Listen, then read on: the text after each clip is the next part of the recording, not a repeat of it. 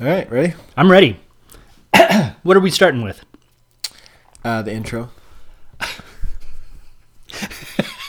Thank you. Let's start at the very end.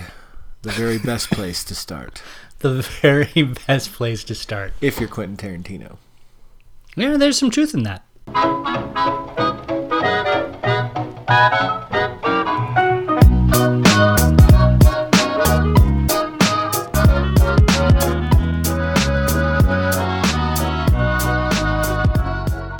What is up, my nerds? Welcome inside Pop Culture with Fanboy and Know It All.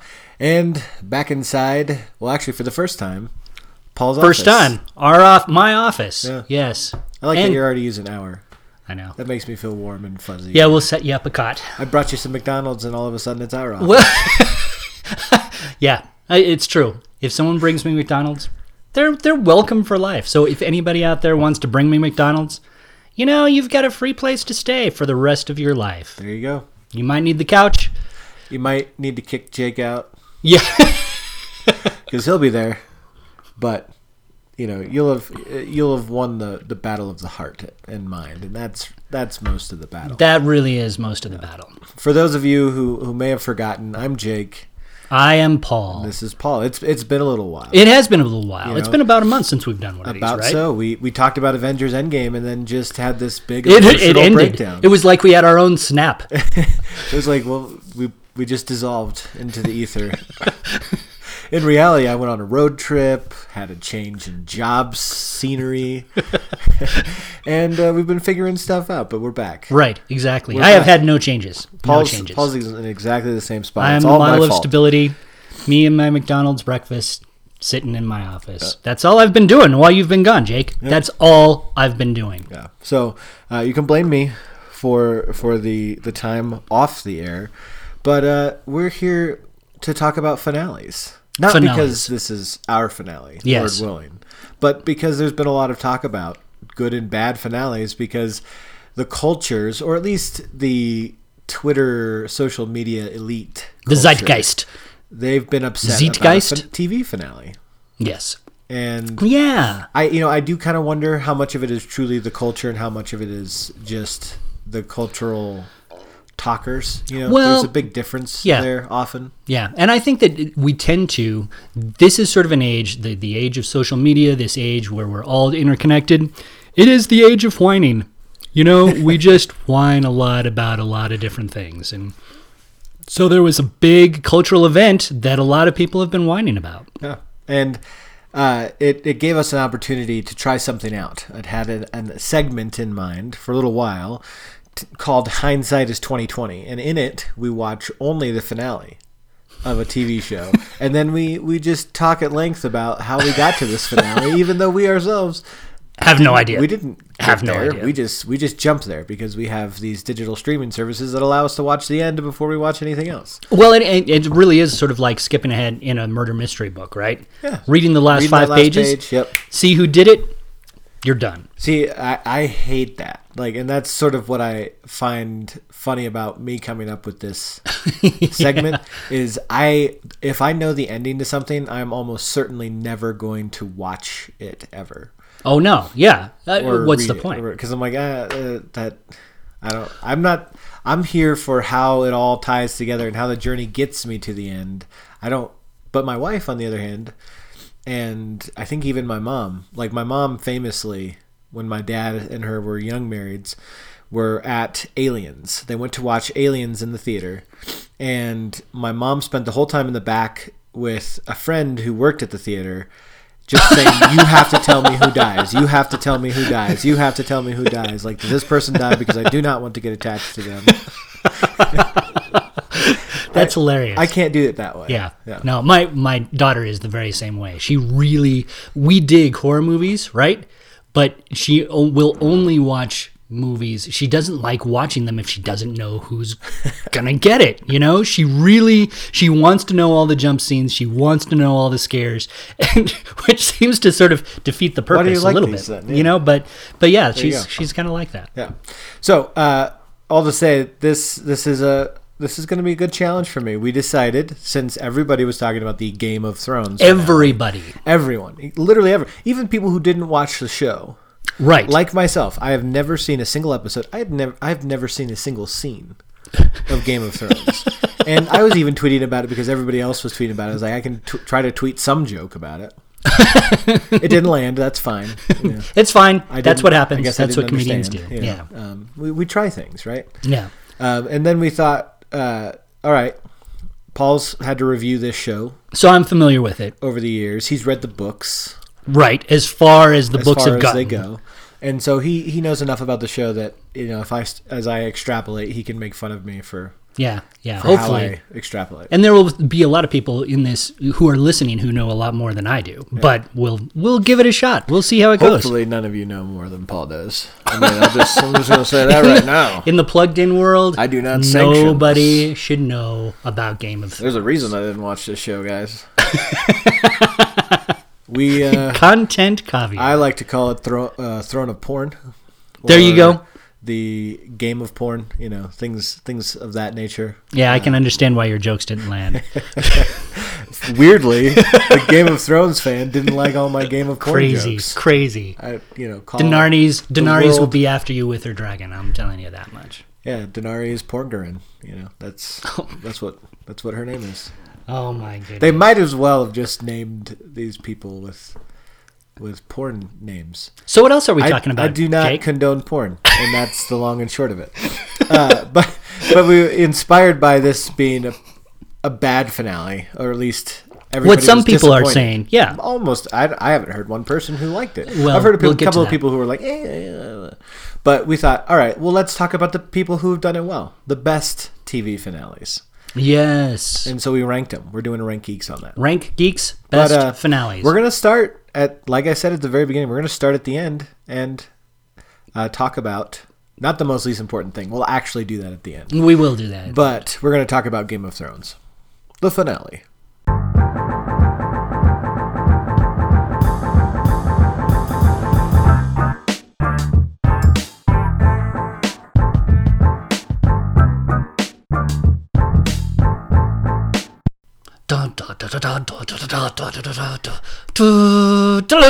I forget how the theme goes, but Yeah, I was gonna say that the intro, the, the intro, the credits, intro is great. I actually didn't like it. What? I'm not gonna lie. What's wrong with like you? It. it did not feel. That's the best part of the show. I'll start at the beginning of the end. When I watched, let's just get let's get it right into the beginning of the end. Uh, we'll begin with the beginning of the end. The the intro credits, I didn't dig it. It felt overly produced for this show that's supposed to be this like gritty old fantasy epic, you know, where everything is dark and dirty and dank. Like it was polished. It was like, what are we in a The clock? whole show is polished. like, is, are we in this? But it was like CGI polished. It yes. wasn't- Well, the whole show is CGI No, no, no, polished. But you know what I mean? Like, yes, Yeah. they're they're using CGI, but they're create trying to create this gritty world, right? Versus the this visual polish of everything being like smooth and shiny and nice, and it was like it felt. This is to me as someone who's never watched any of the show, with so no context. But it felt like, wait, is this all like they're building this like Yeah. these castles and worlds inside of a clock? well, no. See, here's the thing. Here's the thing. So I was like, this just feels to It's me like from what game I understand. Sure, to me that felt all right. That's fine. I'm, I, I'm glad if Sure. people like it, but for somebody who's never, I'm just like, this doesn't seem to fit with how I imagined the show was. Gotcha. Uh, so I did not get the game board reference. It felt like it was inside this giant clock, and I'm like, they don't have clock technology. No, it, to me, it felt like a big world. old origami festival. Okay. Which I I loved. I thought really the first time I reviewed the the show, I saw the intro and I said, "Oh, I may have to get HBO just to watch this." Then you watch the rest. And then. I watched the rest of it and I said, "No, You're like, no." nope, definitely not getting not HBO now. be, I'm not going to be sitting down and Can't watching this with justify that wife. one. No, no. Um, yeah, no, I s- still to me the Daredevil intro Daredevil like is really good. the gold standard. The way the throbbing music with sort of this underlying high pitched tension building as the the wax No, melts it's, around. It's really done well. It's too bad It Daredevil is gone. I thought the D- Jessica Jones intro was really good too because it had that noirish. Yeah. You know, it, it felt very very apropos to yeah, the show. exactly, and that and that to me didn't feel that way with Game of Thrones. It felt tonally, it felt. I was like, wait. What am I watching here? Am I watching a reality TV show about people who make board games? See, That would have felt more fitting to me. Now- But there you go. I, I like how this segment's going because already you are wrong. All right, um, let's move on into the. So I think Paul knows. I, I- I think he's not going to be surprised by my overall take on this finale, in that, boy, howdy, to steal a phrase from Paul, was it slow? It was so stinking slow. Oh, that's For- interesting. for a show that I've heard is you know jam packed with violence and Sex, sex and betrayal, and Betrayal. action. Like we Murder. We see all of what one person die. Two. Two. We see all of two people die in this entire episode. Uh, both of them, like neither of them, in particularly graphic ways compared Right. to what I expected, and and really what you have in most of this are long long tracking shots of Jon yes, very good. and Tyrion. Is Tyrion the guy that uh that uh the Short? the short guy? Yes. Why am I forgetting that Peter Dinklage? I love Peter Dinklage. He's great. Um, is his character Tyrion? yes, Okay. very good. Very It was good. it was you know certain characters like Tyrion. You didn't like. I think you you don't have anybody address him by that name until like two thirds of the way through this episode. right. Everybody else. Everybody knows, right? knows except for you. except for me. So I'm like, who's this guy? I don't know. You Yeah. know, why is he? Why are we watching him walk through a city like for an hour, just looking really, really sad, Really, really sad. and then lay in a jail cell looking really, really sad, and then stand on a platform looking really, really sad, and then sit at a table being sad and OCD, and and then Jon Snow. Like it was so many shots. There were lots of sadness. just walking, Yeah. just sad walking faces. Sad walking faces. That's absolutely right. Like- so, do you want me to provide context as we go along here? Sure. Okay. Like I mean, I got the context that they weren't happy with the, Right. the the city the that Daenerys had torched the entire city and killed everyone inside Right. and they're like maybe she's just as evil as everyone oh, else. Oh, so you been. got the idea that people thought that she was a good guy, and then she turned out to not be so good. and see that that was I did get that like because they said it out loud. Right. because they literally have that conversation between Tyrion and Jon where they're like, "Well, we've been telling her she's been good all this time." And now she think now she really believes it and She thinks can that do no everything wrong. yeah that everything she thinks is good. Right.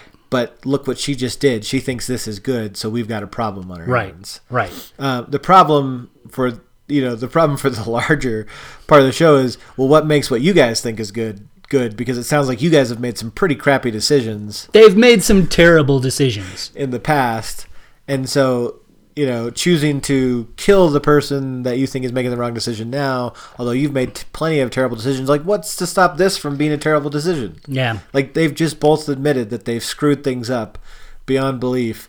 But they're like, but this is the right decision. I know it. It's like you just said that you do all those other terrible things were the right decision at the time.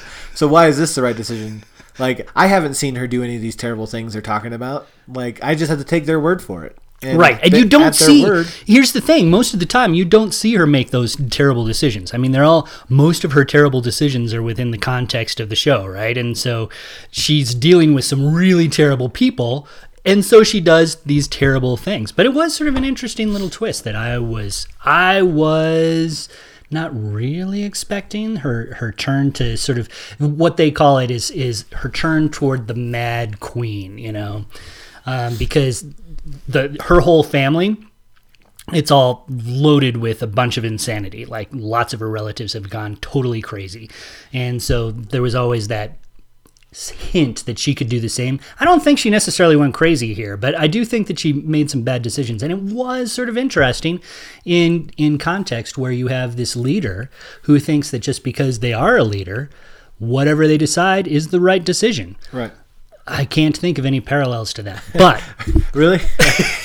As I say, it, it, it to me with no context for the overall show. Like if I was just watching, uh, which I was watching this as a standalone, I'm like, ah, you know, I think there's uh, some commentary on you know empires, like I don't know, the United States, and this sense that we can we can view ourselves, we can do some maybe some good things, take care of some people who are very evil, and then start to view ourselves as these moral vanguards of right and wrong like what we decide is right and what we decide is wrong that is the right way to parse it out and maybe justify doing some things that everybody else is like hang on like in what universe is this right Yeah, well yeah. in the universe where i've been the one making the right decisions in the past because you guys have screwed it up and so you understand how you get there but it, it did feel a little bit like a commentary on that right. uh, I don't know if that was the intention of Game of Thrones because at the same time, it's not unique to this point No, in history. no, absolutely not. Many, many countries, many, many leaders have had this sense of I understand, I see the world Right. And I for think what it is. Right. It's sort of endemic to power, right? I mean, Yeah. if, if you have a lot of power, it's it's just the whole idea that power corrupts and you just have that sense you have that sense here. It gets to for me, and this is a little bit of a spoiler warning, I liked this this conclusion a lot more than a lot of other people did. And I think part of it was that element that power corrupts you know? Um, even even good people can turn can make some pretty wiggy decisions.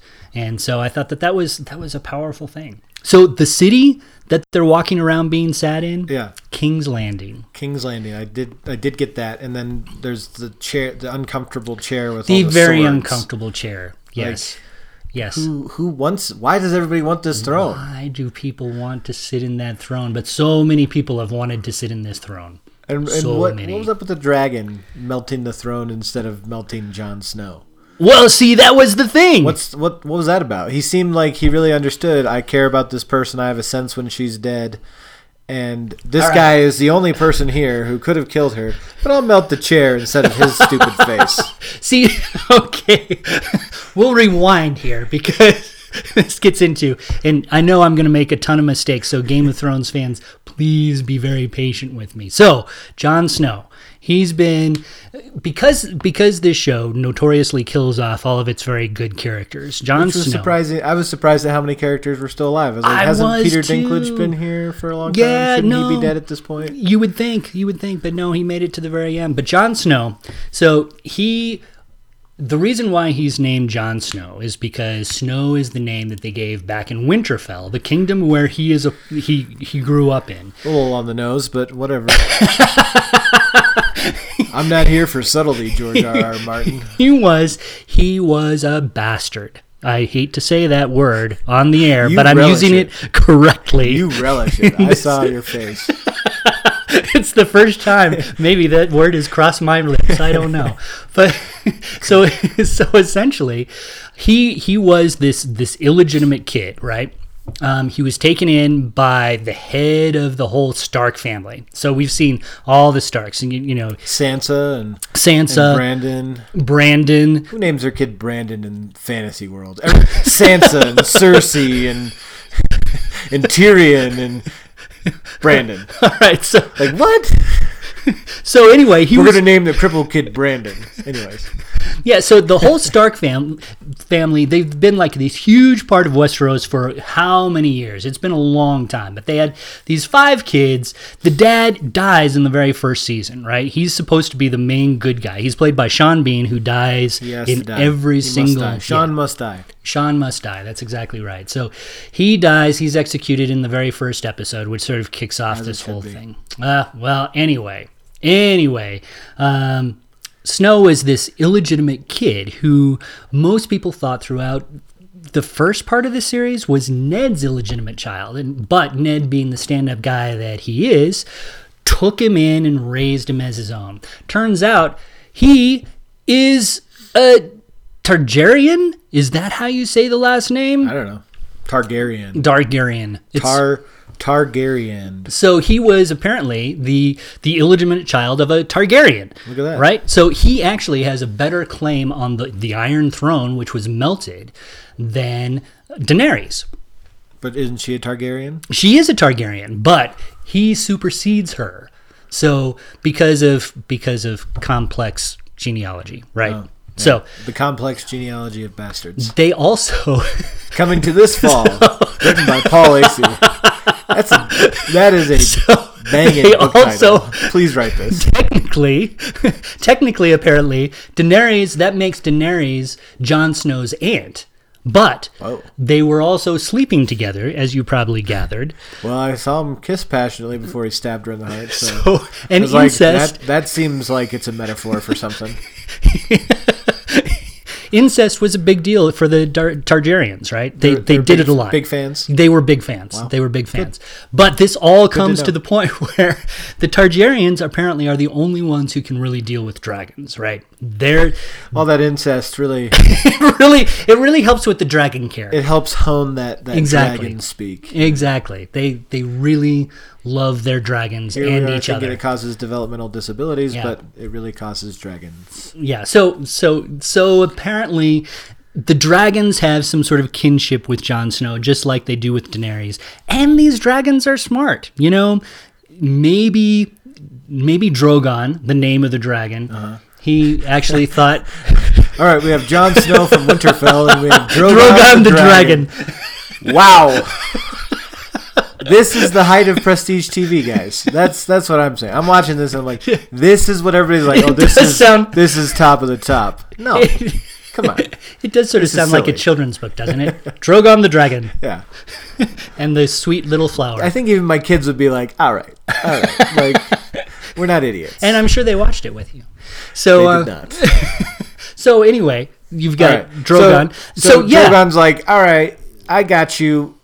You're not the problem. The throne is the problem. I'll burn this mother he was probably really kind of ticked, but the whole idea that the Iron Throne is is melted down fits in kind of with George R. R. Martin's you know theory on kind of this whole thing that really this power thing. Why don't you just why don't we all just sort of sit around and, and love one another like we should? Why quest after this Kumbaya. power? Exactly, exactly. So do you think that's where it actually lands? Um, okay, so the show itself ends on a very quiet note. Very quiet. A small, incomplete group of authorities. The master The only people who are alive. Yeah, the master of coin, the master of Oh, okay, okay. You're talking about the, architecture, the master of war. Well, they don't have a master of war. They need a couple 'Cause because it's all masters. peaceful now. But they kind of sit around a table and they're clearly, you know, they're talking about each about themselves in the third person, bickering over whether money should be spent on brothels or building ships. yeah. And and it's like, oh, are they just going to descend back into the same exact power struggles that you know, because this kind of seems like the type of top heavy bureaucracy that probably led to the problems they're already in. I don't know. I don't feel like they solved anything. And and maybe that's maybe that's a metaphor, but I wonder if is that part of what people were upset about that it ends I mean in Yeah, I, without a resolution or did they not like how tidy it felt? Did they feel like everything was too hunky dory? I think a lot of people. No, I, I think that, um, and this is what I'm just gathering. I think a lot of people were not very happy that, and this is a spoiler alert. Everybody, I mean, we're talking about the finale Yeah. of Game of Yeah. Everything's a spoiler here. Everything's a spoiler. Um, that Bran got the the throne. right. Right. They they really wanted to see Jon on the throne or Daenerys on the throne or somebody somebody who had blood rights to the throne, and Bran was sort of you know down on the list, right? So they in, in he's he's just sort of a weird king anyway. So so a lot of people were upset like about weird that. dude. They also talked a lot about how Game of Thrones has always mistreated women. Hmm. And Daenerys' turn to the dark side did not make a lot of people happy. And like, look, you guys have been, you know, treating women terribly this whole time. We finally maybe have a strong woman who can be a good character, and you make her crazy and die. And and die. Yeah and and people just loved not only not only because of her womenness but because they loved her as a character. I mean she was a really compelling sweet character who tried to do the right thing and then ends up torching all of king's landing the capital of westeros Yeah. you know? And she burned it down when it was theoretically surrendering to her. So that's the other thing. Like, ah, Yeah, so I think those were kind of the two two of the main sticking points. They felt like it was inconsistent with the show and with the characters that had come to be. I and again, I speak I speak completely almost cluelessly because I have only read the books. I've only seen a few shows, but it felt really it felt pretty pretty on point to me. You know, I, I think that this was a, a legitimate way that the story could have gone, and I didn't have any problems with it. Yeah.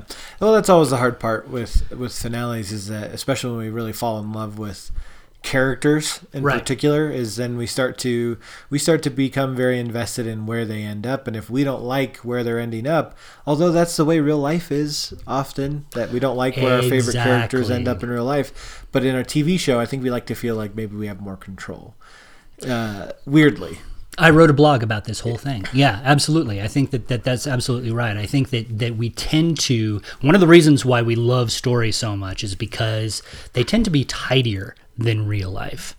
And with all of its faults, that was one thing that George R. R. Martin really pushed against with Game of Thrones. This is not a tidy fantasy story. This is not Lord of the Rings, where everything necessarily comes to a heartening, um, inspiring conclusion. though this I is a would dispute that that characterization of Lord of the Rings but continue but but it, so it was meant to be sort of this this as you say realistic fantasy and and because of that it was bound to be unsatisfying on some level you know?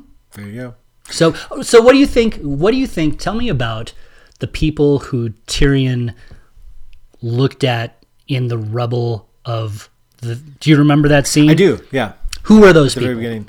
Uh, I gathered that one of them's name was Cersei. good. Um, I was I was taken aback at how good they looked after being crushed underneath a castle. I was like, wow, they look very peaceful and still and not crushed.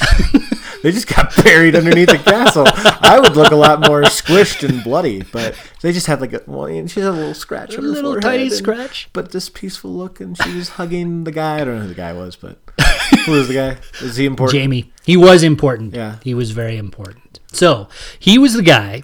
If you remember at the end, you have the the sort of strong looking blonde woman in Oh, yeah, armor she's writing. some history She's writing he's his history, his history. So they had a thing for a while. she and him. She and him. But Cersei, the, the girl, and, and Jaime, they also had a thing. And Wait, didn't they have the same last name? Are they also into incest? yes, very Wow, good. See, you didn't you didn't need George- to watch any of this show. No, when it was George R. R. Martin married to his cousin, or what's going on? Like, you seems to have a like. At first, it's like, well, no, it's it's the Targaryens that are into incest, and it's like, Yeah. well, I mean, so are the Lannisters. Actually, they're all you know, incest. Yeah, you know, incest is pretty darn normal. yeah. Well, see, with the Targaryens, it was expected. With the Lannisters, not so much. Was so that was more scandalous. it was more scandalous. Oh, well, that's good. Yeah, and least, so they know, had normalized. Cersei had three kids by Jaime Lannister. Oh, wow. Yeah, and they all I think two of the three had the Iron Throne for a while until they met their brutal and terrible ends. as as happens Yeah. in in Westeros. What's west of West? What's west of Westeros? I just wanted to slap the screenwriters at that point. Like Jon Snow from Winterfell, Drogon the dragon, west of Westeros. I was like, who write? Like at this point, somebody's bored. Somebody's bored, and they just want to see, you know, a white dog named Ghost. Ooh, all right, fine. The ghost dog. I imagine that there was pro- people were probably, oh, Ghost, I love Ghost.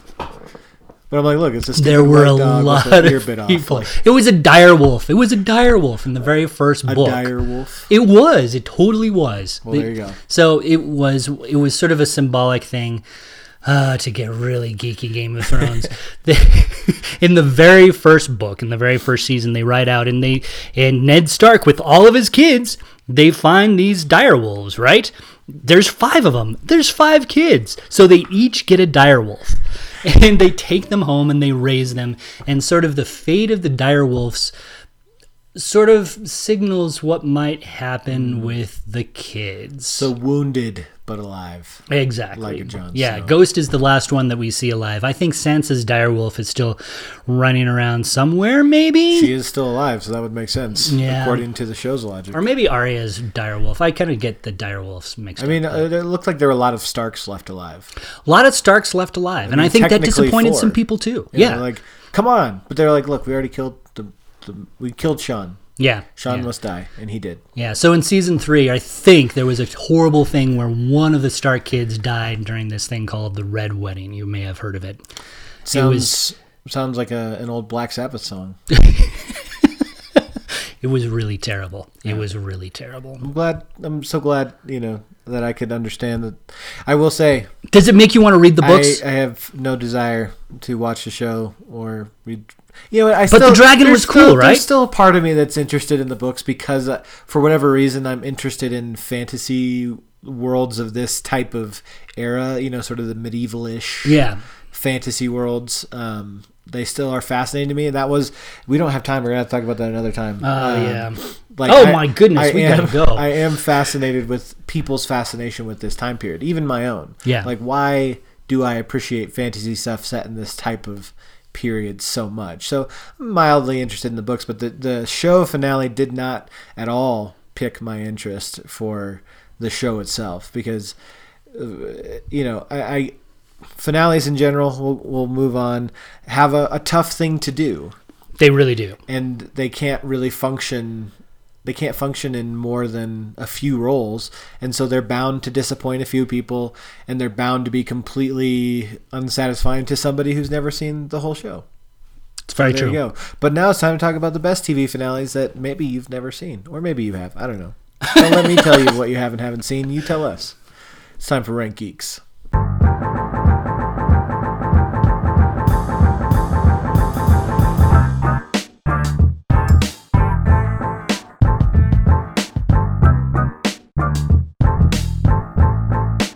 Here we are in Rank Geeks, ranking the best TV finales of all time. As we just talked about, one that is controversial, but not probably going to be. We'll see. History is sometimes kinder, as we'll talk uh, talk about briefly on my own list. Uh, history is sometimes kinder to finales than people are in the moment. I feel like finales are almost an inverse of premieres.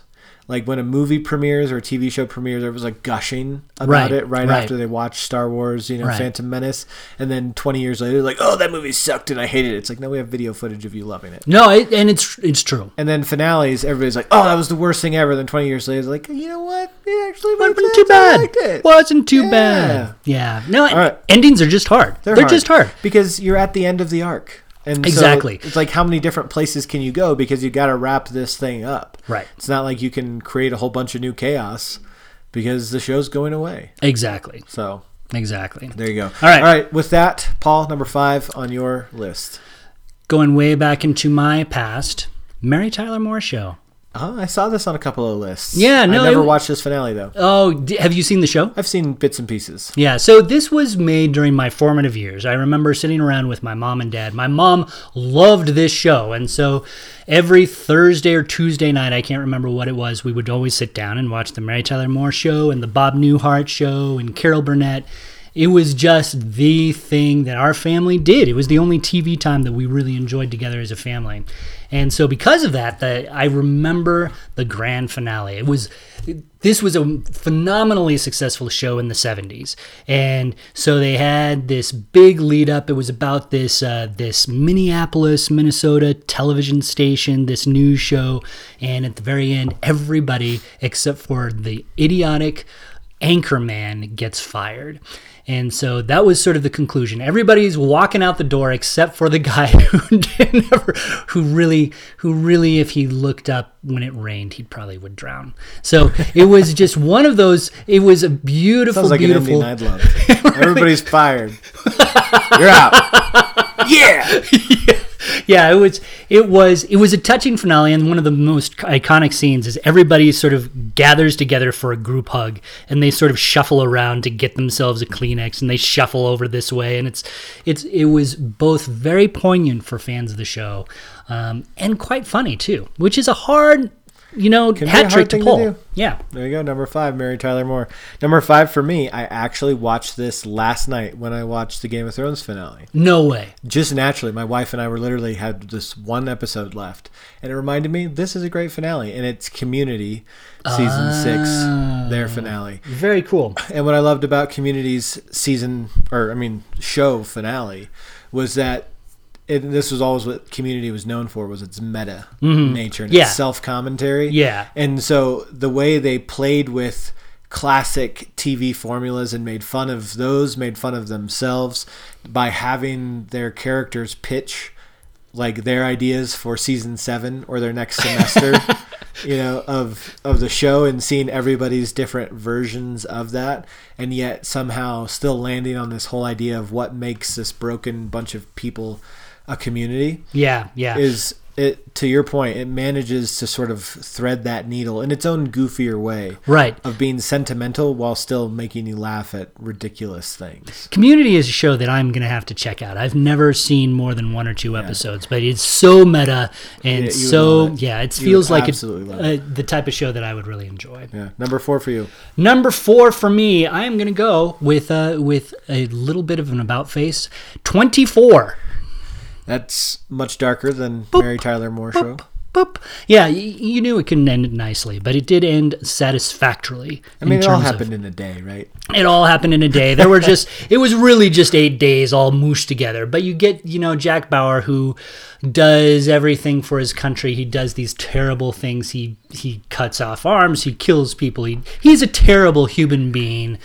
And yet there's he's sort of this anti-hero, get right? stuff done And so it, it, you knew it couldn't end on a happy note for him, and it doesn't end on a happy note, but it does have a nice little tender moment with him and the person who's really helped him throughout most of the seasons, Chloe, who just sort of sits back and you know does the all the work essentially, yeah, he all the does all the computer work. So I thought it was a, a nice, satisfying ending. It was it was very endemic to the show, and it, as a fan of 24, I have to admit it was it was a nice, tender, poignant moment.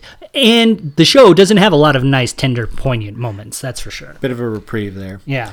Number four for me, uh, we've waxed eloquent about this show. I, I have at least many times in the past, and it's Daredevil. I, on this very episode, I talked about Daredevil, and for me, uh, the Dare the three seasons of Daredevil might just be about the perfect arc in a TV show. That, I loved I've the arc. seen. We and we have wa- yeah, wax we, poetic. we ta- that. so you can go listen to our go look for our Daredevil episode where we talked about this a few uh, probably uh, several episodes back. But um, and then the finale I thought just did a fantastic job of bringing the conflict of the arc full circle to a head in a powerful way, and then giving us a little bit of closure without tidying up every single thing. right. And I, I thought the balance that the Daredevil finale found in that of bringing closure to a lot of arcs without it all feeling, without it feeling completely cheesy and rose colored. There's a couple of moments, you know, where it's like, oh, that was yeah.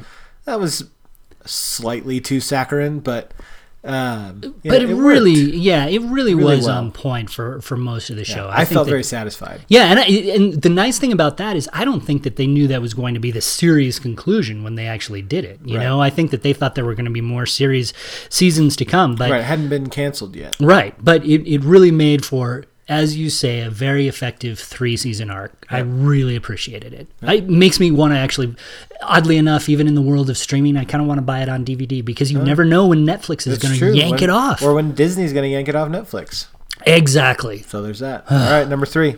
Number three, the all time greatest finale ever, according to a lot of people. I was going to say you're putting Yeah. you're putting it number three. so not for you. This was this was the highest rated show. I think it still is the highest rated show of all time. Ah, I know where Um, you're going with this. Yep, it is the Mash finale. Uh, I half- wasn't alive, but I've heard. You always have a way of making me feel old. yes, Mash, Mash, the the two and a half hour finale of one of the longest running shows ever.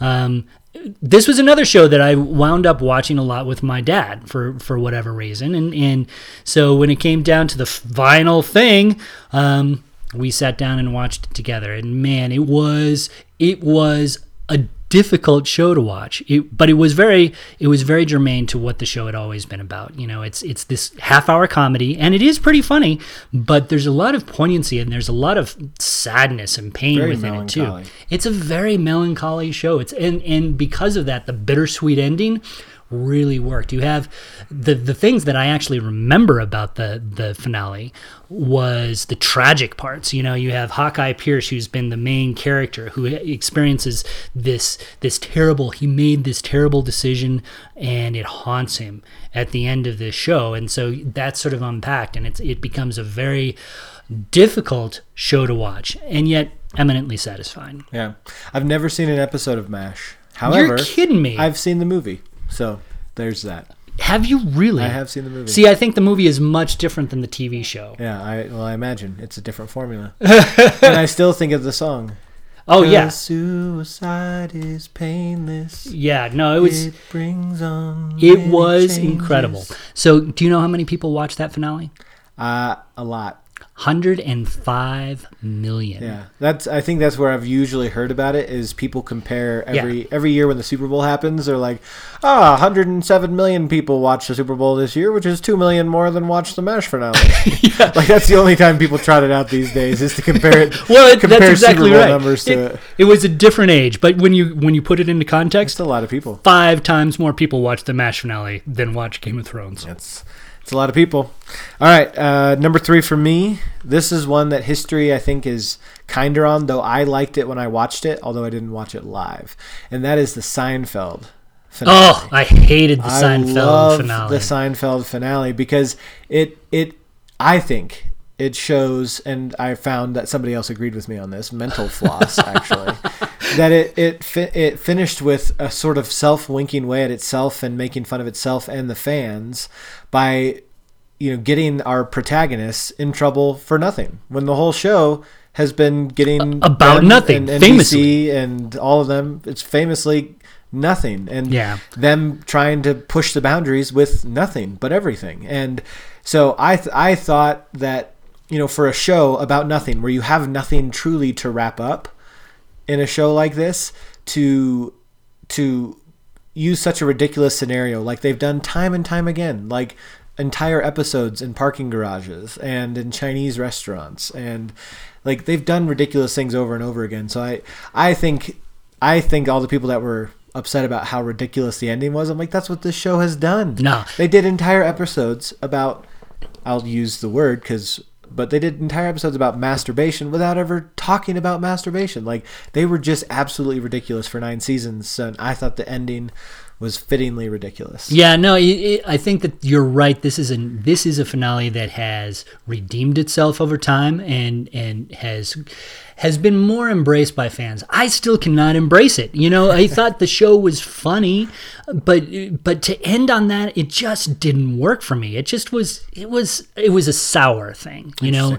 And I think that that although Seinfeld has always been a little bit cynical, this felt almost too sour for me. And even thinking back, I still think of it that way. So Still sour. All it's right, still you go. sour. Hey, so uh, we have no time for this, but do you think that Seinfeld holds up now? Oh, I've heard I that think it does. I've heard that it feels dated in a way that Friends does not. Like those were the two big What? sitcoms. Okay, so here's here's my opinion, and I've I've actually so two things. I've heard reverse, Mm. and I I actually concur with the reverse. I totally disagree. I have rewatched episodes of both over. Number one, I watched both of them post. I didn't watch either of them live. well, because you weren't alive, I'm sure. I was alive, but we didn't get those channels, and I didn't watch. I wasn't allowed to watch those shows. But when I was, so I watched both of them on DVD, and even at that time, when they were both still not as fr- like they were still closer to being fresh off the air, um, I thought Seinfeld was better then. Like in terms of how it holds up, and going back now, you know, when one's on Netflix, the other's on Hulu, I think Seinfeld holds up way better. What I what and I think the only the only thing that I can say would help Friends hold up better is that the the quality it's a newer show than Seinfeld, so like the actual visual quality is technically better in Friends, but I think Seinfeld, the way it explored just human ridiculousness, like even though certain things, certain references will be dated, like voicemail machines with actual cassette tapes, right? We don't use those anymore. So that's dated. But the ridiculous, selfish, you know, cynical humanity behind it all, I think is timeless. And I think it really holds up. Hmm. There's, I, I think, way better than Friends. I watch Friends, and I'm like, this feels dated because it's a lot about like the, the relational norms of the day, whereas I felt Seinfeld was exploring our broken humanity. So Oh well, that's interesting. If this feels like fodder for a future Yeah, podcast. totally could be Friends versus Seinfeld. Yeah. Uh, okay, for me, number two, Yeah, another controversial one, Lost. We have no time to talk about it. we've but we've talked about it a lot, and you, all you need to know is that Paul loves the finale, and I hated the finale. The It finale is the- great. It ruined the whole it show. for does not. It redeems the show. It- it it's re- like, fantastic. It made It both my wife and I feel like that entire six seasons of time was No. wasted. no, it it is. Well, my, it made my wife feel that way. I was like, well, I still enjoyed the show up to this point. No, it was a great ending. You got to see all these people who had gone before. It had a nice spiritual wrap up, which you know I love. That's why you know Paul- it that's was. it it. was pitch perfect, even though I didn't answer a whole bunch of questions. Yep. Thought it was great. There you go. Number two for me, The Office. The Office. I actually did not care for the finale season Mm-hmm. of The Office. I thought it got a little too off of formula for its own good. Yeah. but it redeemed itself in the finale, in my opinion, by the way it cleverly brought characters back in the right way with very funny but sweet tones. Uh, the way it left some characters compl- still completely mad and poss- possibly even more mad than when you started, and uh, you know, just it it really did just an excellent job of where the whole se- season as a whole lost. I thought I felt like a lot of the heart of the show. The finale, like Brought it all back. they snapped, they they figured something out in the finale, which is fascinating for how rough I felt like season nine was as a whole. So Interesting. the Office finale for me is really really good. Like I felt I did not like season nine, but I watched that finale and I'm like, it's all good. I'm happy. Like this Yeah. is what I wanted. It's it's interesting because I I have not watched a lot of The Office. I did not see any of the final season, but I saw a clip of the final scene with with Michael Uh-huh. and the girl, someone at the airport, the I'm main girl, which girl? Pam. Pam. Yeah, yeah. Pam. And they're they're talking far away in Yep. the airport. That that scene actually kind of chokes me up, even though I know nothing about the show. It felt really sweet. Um, so Very I can understand where you're coming from Yeah.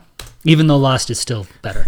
Um, Number one. number one, of course, the Newhart finale. Another one that I saw on many lists. Oh I do oh like Bob my Newhart, but I've never seen his goodness. show. Just So- a stand up. It's hilarious. It is fantastic. So I just mentioned that during Mary Tyler Moore, the, the show that came right after it was the Bob Newhart show, mm-hmm. which stars Bob Newhart, all that kind of stuff, right? So several years later, he had another sitcom called Newhart. It went for eight seasons. At the very end of Newhart, it's revealed that it was all a dream and then he was actually from the Bob Newhart show with his wife from, From the, the original show. It was the most brilliant finale of all time. it mean- was perfect. So now when we joke about, oh, at the end of it, well, I mean, it was all a dream. That was That what, was the that was what really created It was all a dream. It truly was. Like and at the time, it was like, it it was incredible. It was it was really a, a very very witty conclusion. there you go. For me, um, Parks and Rec. did you look at my list? did No? I I'm just guessing. But you, so you can't say anything because I'm in the middle of season four. I won't now. spoil part the Parks and Rec finale for Paul, other than to say, and maybe this is going to set him up for failure. I don't know, but I, I honestly, if people ask me like, what is the most perfect finale you've ever seen? For me, it's the Parks and Rec finale.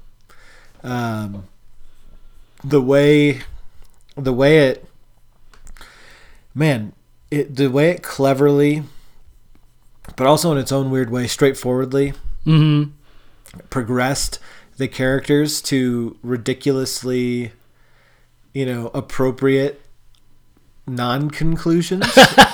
or conclusions in some cases was just hilarious. Again, to, to with The Office, where some characters have progressed but are still, but like maybe gotten quirkier, and others have pro- progressed to complete and utter madness in their own unique ways that feel very fitting to who they have been. It's one of those where it's like because it's such a character-driven show, you knew that the finale just had to get the characters right Right. and the way that they did that I thought was fun and and fairly creative and absolutely spot on for each of the characters. Like I, I still cannot think of a single one where I was like, eh, I didn't like what they did with this one. I'm like, nope, that fits for Donna, that fits for Leslie, that fits for Jean Ralphio, like that fits for Bit. Like this is Jean just Ralphio. perfect. Like and the way they still interconnect them, it's it to me like if people say what's your favorite finale of all time, it's Parks and Rec. Interesting. There you go.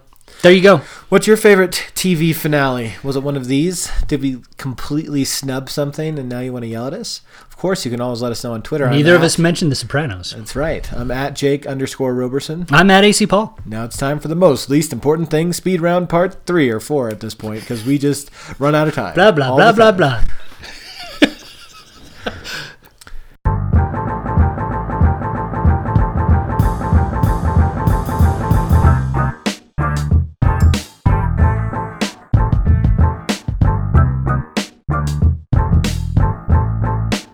Here we are for the most least important thing, the way we love to wrap up every single show by making mountains out of molehills or vice versa.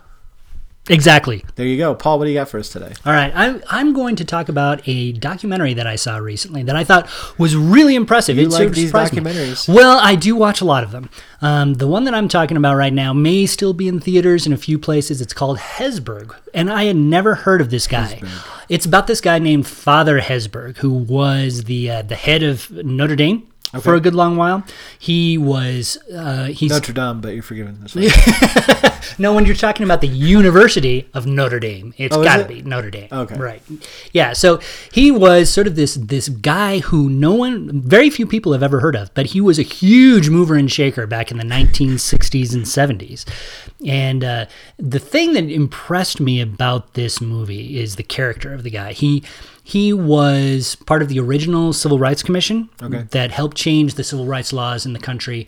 He often was battling a lot of different people. He would battle the Vatican over certain things. He would battle the powers that be. He had he met with I think 9 different presidents. He argued with many of them and he landed on Nixon's bad list even though the two had a lot in common and they really liked each other for a while. But when Hesburgh said that he couldn't go along with something that Nixon wanted to do, you know, he wasn't going to pull any punches. He said, no. One of the things that I really appreciated about this guy is that he was able to. One of the things that he said over and over again was the the idea that if I'm being loyal to you, I need to disagree with you sometimes. I need to tell you where you are wrong. And that's a very prophetic voice, I think. And that's something that, that I think in today's age is too often missed. We don't really acknowledge how important it is to be honest and forthright and hold to the truth as we see it and and and speak that truth. I mean, it's such a cliche, and I hate this this phrase, but speak truth to power, um, because I think that that sometimes we think of loyalty or of friendship or or anything as sort of this idea that we accept you for who you are, and there's some truth to that, but at the same time we have to push each other and we have to make each other better. And the only way we do that is sometimes through conflict. Yeah. No, I think there's a lot of truth to the idea that the best and deepest friendships, you start with accepting and loving someone right where they're at, but then you develop into loving them enough that you can't leave them where they are Right. when they're in bad places Right. and when they're in dark places like it's it's not truly love if you're not willing to help push people towards things that are healthier for them. If Right. you let them continue to destroy themselves and others through negative habits and behaviors and actions and things like that, like do you truly have a good relationship? No. Yeah, don't. no, and and I think that, that when you ex, you when you extend it out into you know the the socio political realm, I think that it's really important, and I think this is this is where the church has always been strongest, is when it's been able to criticize and critique people, even those people who they often agree with, to be able to say. In this place, you are wrong. You need to rethink what you're what you're doing here. This doesn't mean that you'll necessarily agree with that criticism, but I think to to press the point and to say, listen, I really value you. I really treasure you, but you don't have this right. I think that there's a value in that. That's what I keep trying to do every single podcast, That's and true. it's that's still what, not that's what we do with this show right here. For me, much much heavier. But uh, as you guys hopefully have surmised about me over our time together, I like to see the establishment fall. and so I've been thrilled to hear about all the discord at Cannes this year and how people don't like all these established old dudes films and how young budding auteurs are are actually bringing home the awards and destroying the shows as they go. Because Cannes is famously anti Netflix and I think that's dumb. And they're also famously kind of sexist uh, in that they don't allow very many female directors. They like these old uh, old dudes, and these old dudes make some really smarmy stuff, and like keep getting a place to put it at Cannes, and that's hurting Cannes. And so I like to see the establishment crumble, and so it's been nice to watch some of this coverage of, you know, Tarantino. Even though I used to be a kind of a Tarantino fan, to hear about Once Upon a Time in Hollywood flopping, even though it's a little bit sad for me because I know my boy's in there, my boy Brad.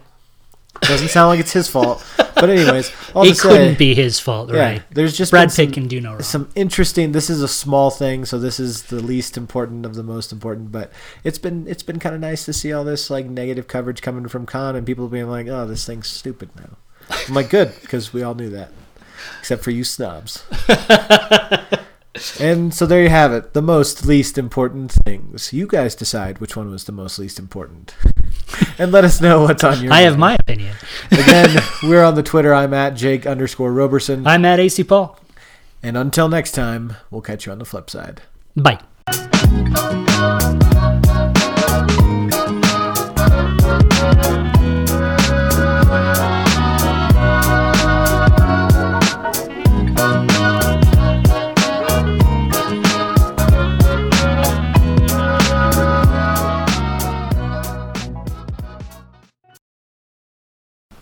Alrighty.